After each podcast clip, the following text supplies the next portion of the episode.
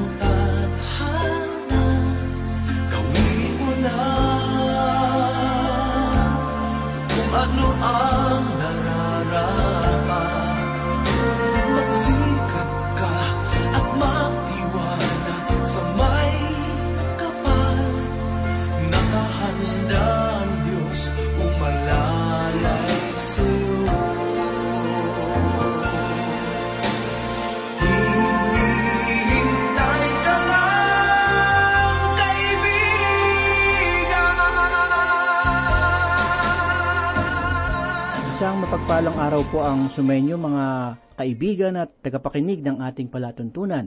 Tayo po ay muling ah, natutuwa dahil pagkakataon na naman upang mag-aral ng salita ng Panginoon. Ako po si Dan Abangco, samahan po ninyo ako at tayo po ay matuto sa salita ng Diyos. Mga giliw na tagapakinig, kung kayo ay magbabasa ng pahayagan o manunood ng telebisyon, ay dalawang bagay lamang ang madalas nating makita. Ito ay ang mga kaganapan ng pagpatay at pagnanakaw. Ito ang pangkaraniwang bagay na ginagawa ng tao. Ito man ay sa loob o labas ng ating bansa. Ano ba ang pinagmumulan ng mga kasalanang ito? Ito ba ay naganap na noong pang nakalipas na mga panahon? Isa pa bang bagay na makikita natin ngayon sa sanlibutan ay ang patuloy na kahalayan o ang pagpapakita ng mga tao na kahit pareho ang kanilang kasarian, ay nagsasama sila sa isang bubong bilang mag-asawa. Lahat ng mga kasamaang ito ay may pinagmulan. Sa lumang tipan ay nagbigay ng paghatol ang Diyos sa mga tao sa panahon ni Noe dahil sa kanilang kasamaan. Maging sa bagong tipan ay ipinahayag ang mga bagay tungkol sa kasamaan at paghatol ng Diyos sa mga ito. Kaya pagbulay-bulayan po natin ang mga pahayag ni Apostol Pedro dito sa ikalawang kabanata ng kanyang ikalawang sulat mula ikaapat hanggang sa ikaanim na talata. Mga giliw na tagapakinig, makabuluhan ang bawat pahayag na iniwan sa atin ni Apostol Pedro. Magsimula po tayo ng ating pagbubulay sa ikalawang kabanata, talatang ikaapat, ng ikalawang sulat ni Apostol Pedro. Ganito po ang sinasabi, sapagkat kung hindi pinatawad ng Diyos ang mga anghel nang magkasala sila, kundi sila'y ibinulid sa impyerno at nilagyan ng mga tanlikala ng kadiliman upang ingatan hanggang sa paghukom. Ang mga katagana sapagkat kung hindi pinatawad ng Diyos ang mga anghel nang magkasala sila, ay nakita natin sa bahagi ng talata na ating nabasa. Marami sa mga nagbibigay puna sa banal na kasulatan ay nagsasabing tinutukoy nito ang pangyayari sa ika-anim na kabanata ng Henesis mula una hanggang ikadalawamput dalawang talata na nagsasabi, nagsimulang dumami ang mga tao sa balat ng lupa at nagkaanak sila ng mga babae. Nakita ng mga anak ng Diyos na magaganda ang mga anak na babae ng mga tao at sila'y kumuha ng kani-kanilang mga asawa mula sa lahat ng kanilang pinili. At sinabi ng Panginoon, ang aking espiritu ay hindi laging mananatili sa tao, sapagkat siya'y laman. Subalit, ang kanyang mga araw ay magiging isandaan at dalawampung taon. Ang mga higante ay nasa lupa ng mga araw na iyon, at kahit pagkatapos noon, sila ang naging anak nang makipagtalik ang mga anak ng Diyos sa mga anak na babae ng tao. Ang mga ito ang naging makapangyarihan ng unang panahon, mga bantog na mandirigma. Nakita ng Panginoon na napakasama ng tao sa lupa, at ang bawat haka ng mga pag-iisip ng kanyang puso ay palagi na lamang masama. Nalungkot ang Panginoon na kanyang nilalang ang tao sa lupa at nalumbay ang kanyang puso. Kaya't sinabi ng Panginoon, Lilipulin ko ang tao na aking nilalang sa ibabang ng lupa, ang tao, hayop, ang mga gumagapang at ang mga ibon sa himpapawid, sapagkat ako'y nalulungkot na nilalang ko sila. Subalit si Noe ay nakatagpo ng biyaya sa paningin ng Panginoon. Ito ang mga lahi ni Noe. Si Noe ay lalaking matuwid at walang kapintasan noong kapanahunan niya. Si Noe ay lumakad, nakasama ng Diyos. Nagkaanak si Noe ng tatlong lalaki, sina Sem, Ham, at Japet at naging masama ang daigdig sa harapan ng Diyos at ang lupa ay napuno ng karahasan. Nakita ng Diyos na ang daigdig ay naging masama sapagkat pinasama ng lahat ng tao ang kanilang gawa sa lupa. At sinabi ng Diyos kay Noe, Ipinasya ko ng wakasan ng lahat ng laman sapagkat ang lupa ay napuno ng kaharasan nila. Ngayon, sila ay aking lilipuling kasama ng lupa. Gumawa ka ng isang daong nayari sa kahoy na gopher. Gumawa ka ng mga silid sa daong at pahiran mo ito ng alkitran sa loob at labas. Gagawin mo ito sa ganitong paraan. Ang haba ng sasakyan ay tatlong daang siko, ang luwang ay limangpung siko, at ang taas ay tatlongpung siko. Gagawa ka ng isang bintana sa sasakyan at tapusin mo ito ng isang siko sa dakong itaas. Ilalagay mo ang pintuan ng sasakyan sa kanyang tagiliran. Gagawin mo ito na may una, ikalawa at ikatlong palapag. Ako'y magpapadagsa ng baha ng tubig sa ibabaw ng lupa upang lipulin ang lahat ng laman na may hininga ng buhay sa ilalim ng langit. Ang lahat na nasa lupa ay mamamatay. Ngunit itatatag ko ang aking tipan sa iyo. Ikaw ay sasakay sa daong. Ikaw, ang iyong mga anak na lalaki, ang iyong asawa at ang mga asawa ng iyong mga anak na kasama mo. At sa bawat nabubuhay, sa lahat ng laman, at magsasakay ka sa loob ng daong ng dalawa sa bawat uri upang maingatan silang buhay na kasama mo. Dapat ay lalaki at babae ang mga ito. Sa mga ibon, ayon sa kanilang uri. Sa mga hayop, ayon sa kanilang uri.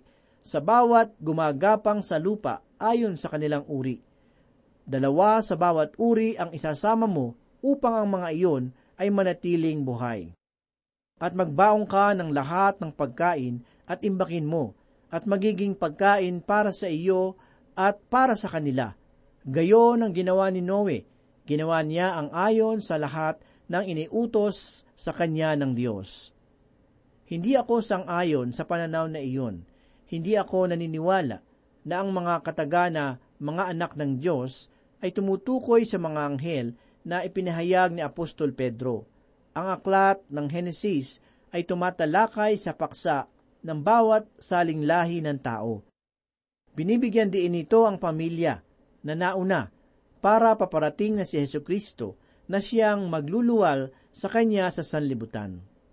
Nakipag-asawa ang linya ng salin lahing iyon sa ibang lahi sa pamamagitan ni Cain. At nagbunga ng salin lahi na buod ng makasalanan at sa huli ay pinadala ng Diyos ang malaking baha sa kanila. At iyon ang paksa na nilalaman ng ikaanin na kabanata ng Henesis at sa aking pananaw ay wala itong kaugnayan sa mga pahayag ni Apostol Pedro.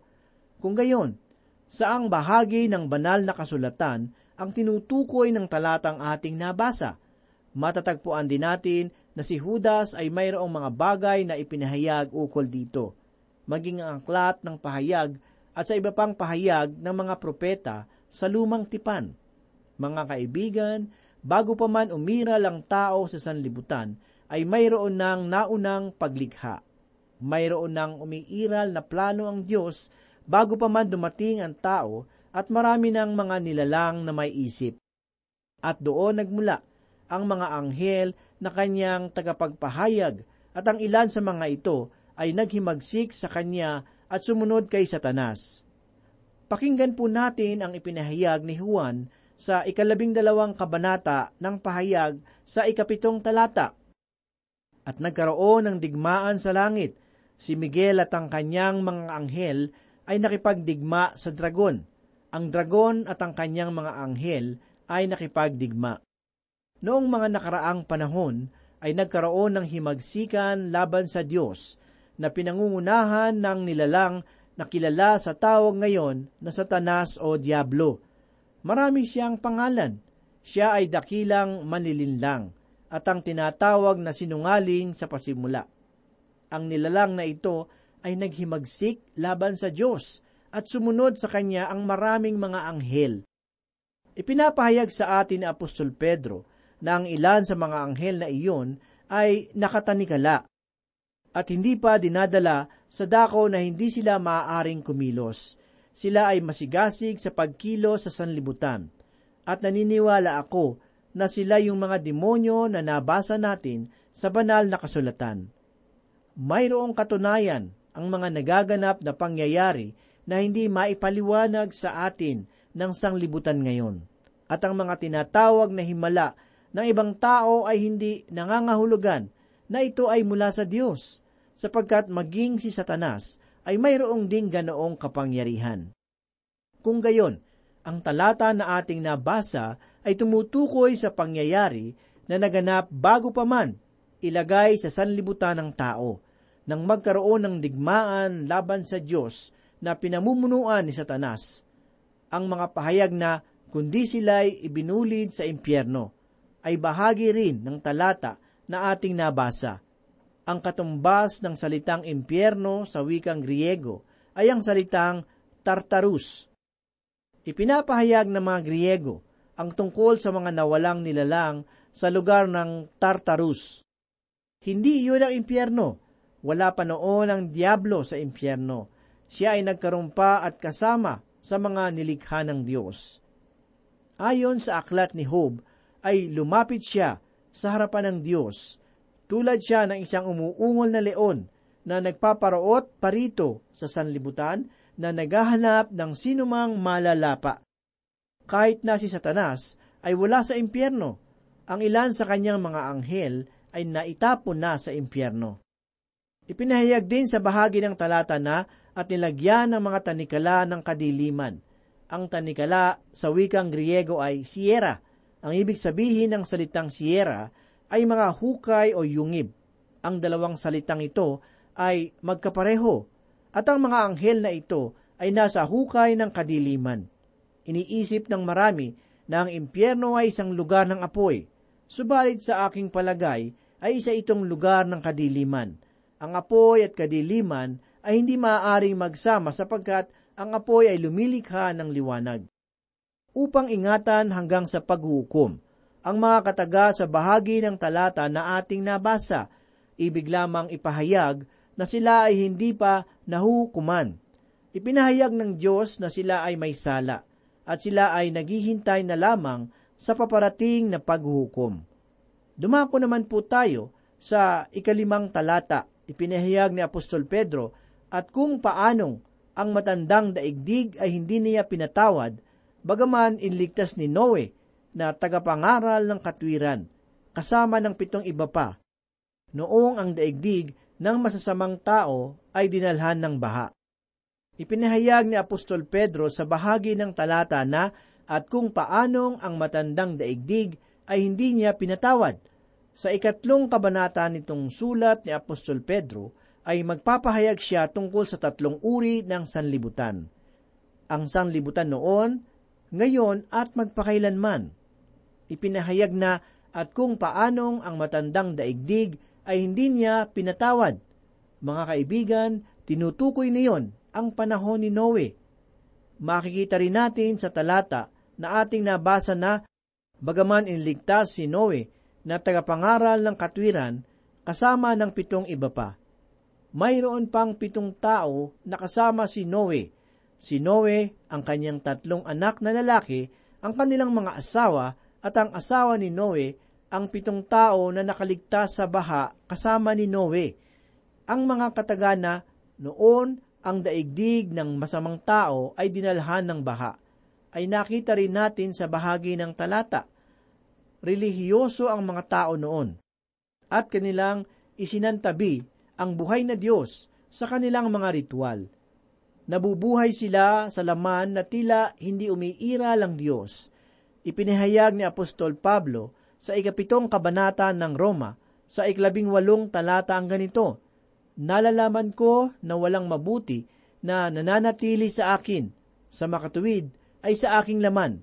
Ang pagnanais ng mabuti ay nasa akin, subalit hindi ko iyon magawa. Si Noe ay nabuhay sa panahon na mayroong paghihimagsik laban sa Diyos. Ipinahayag ni Moises sa ikaanim na kabanata talatang ikalima ng aklat ng Henesis ang ganito, Nakita ng Panginoon na napakasama ng tao sa lupa. At ang bawat haka ng mga pag-iisip ng kanyang puso ay palagi na lamang masama.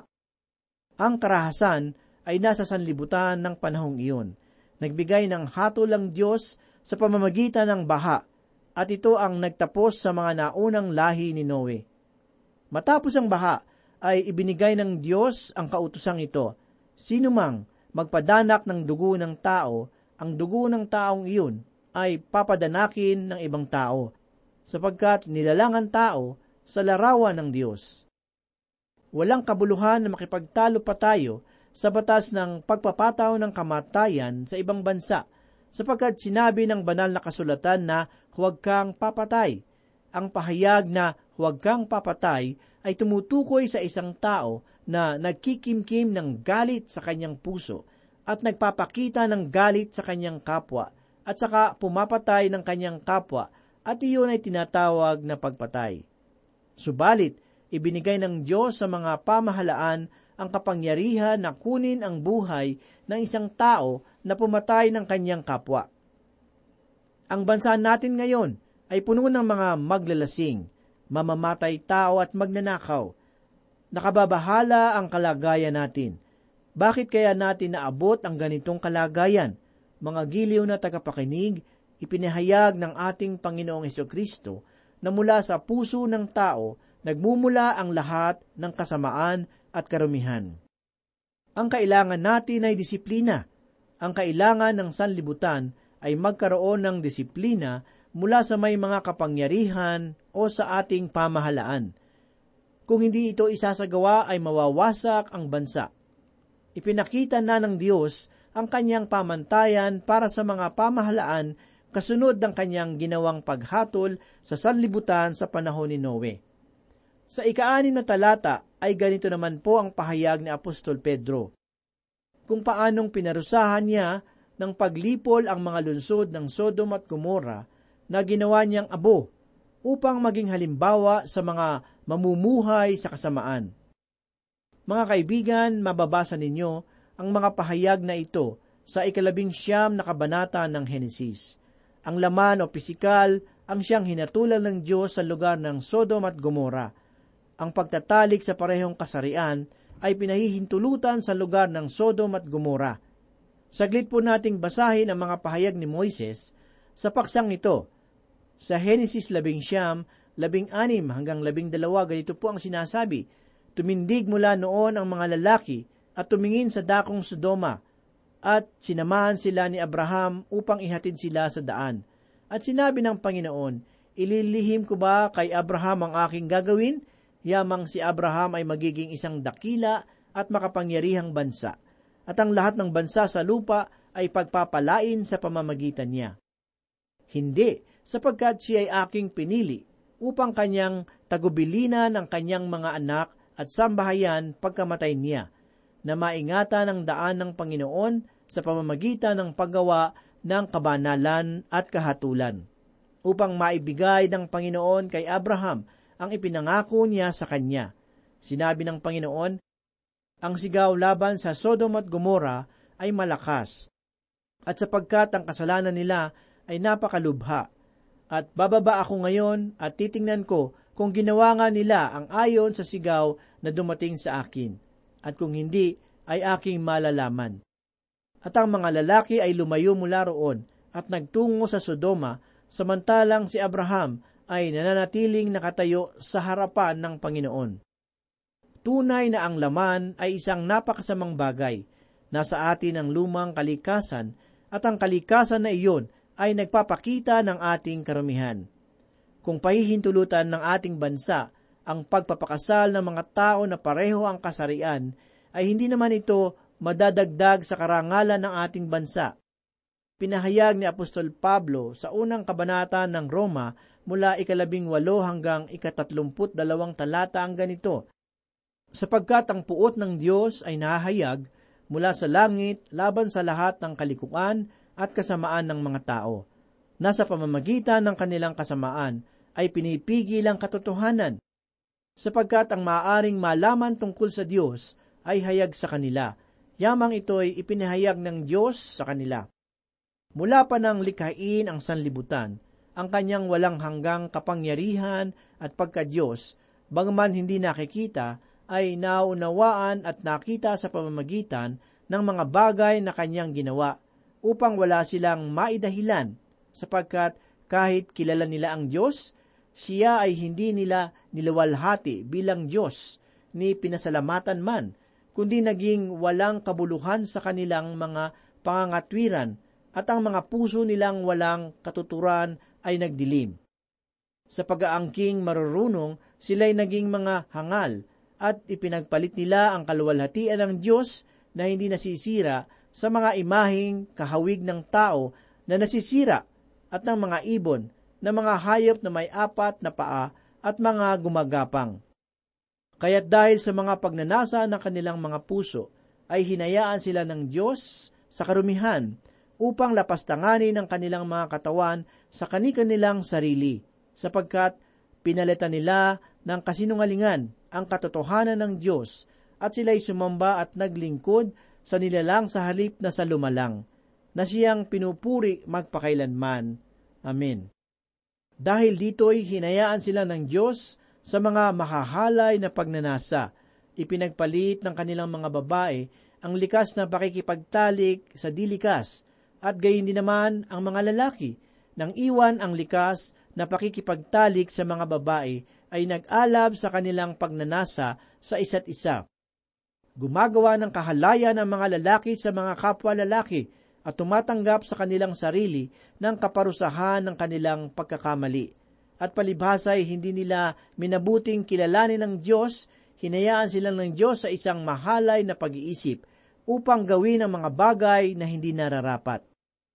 Napuno sila ng lahat ng uri ng kasamaan, kalikuan, kasakaman, kahalayan, at puno ng inggit, pagpaslang, pag-aaway, pandaraya, katusuhan, mahihilig sa chismis, mga mapanirang puri, mga napupuot sa Diyos, mga walang pakundangan, mga palalo, mga mapagmataas, mga manggagawa ng masasamang bagay, mga suwail sa mga magulang, mga hangal, mga hindi tapat sa kanilang mga pangako, hindi mapagmahal, mga walang awa.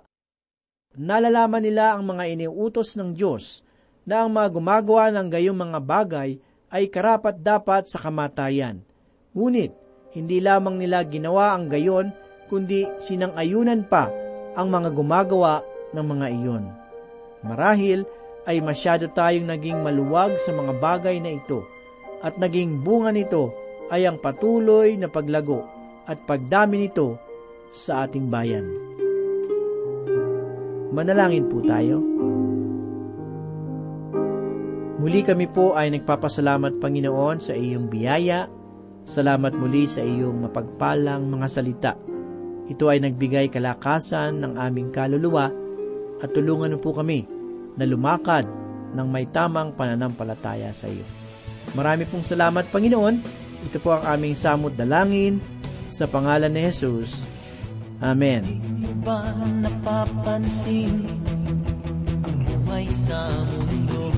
Laganap ngayon ang kasamaan at ang buhay na magulo. Mga tao sa lipunan naghanap ng paraan. Ngunit gulo pa rin ang lahat Hahayaan na lang ba natin maging ganito? Kailan pa ba tayo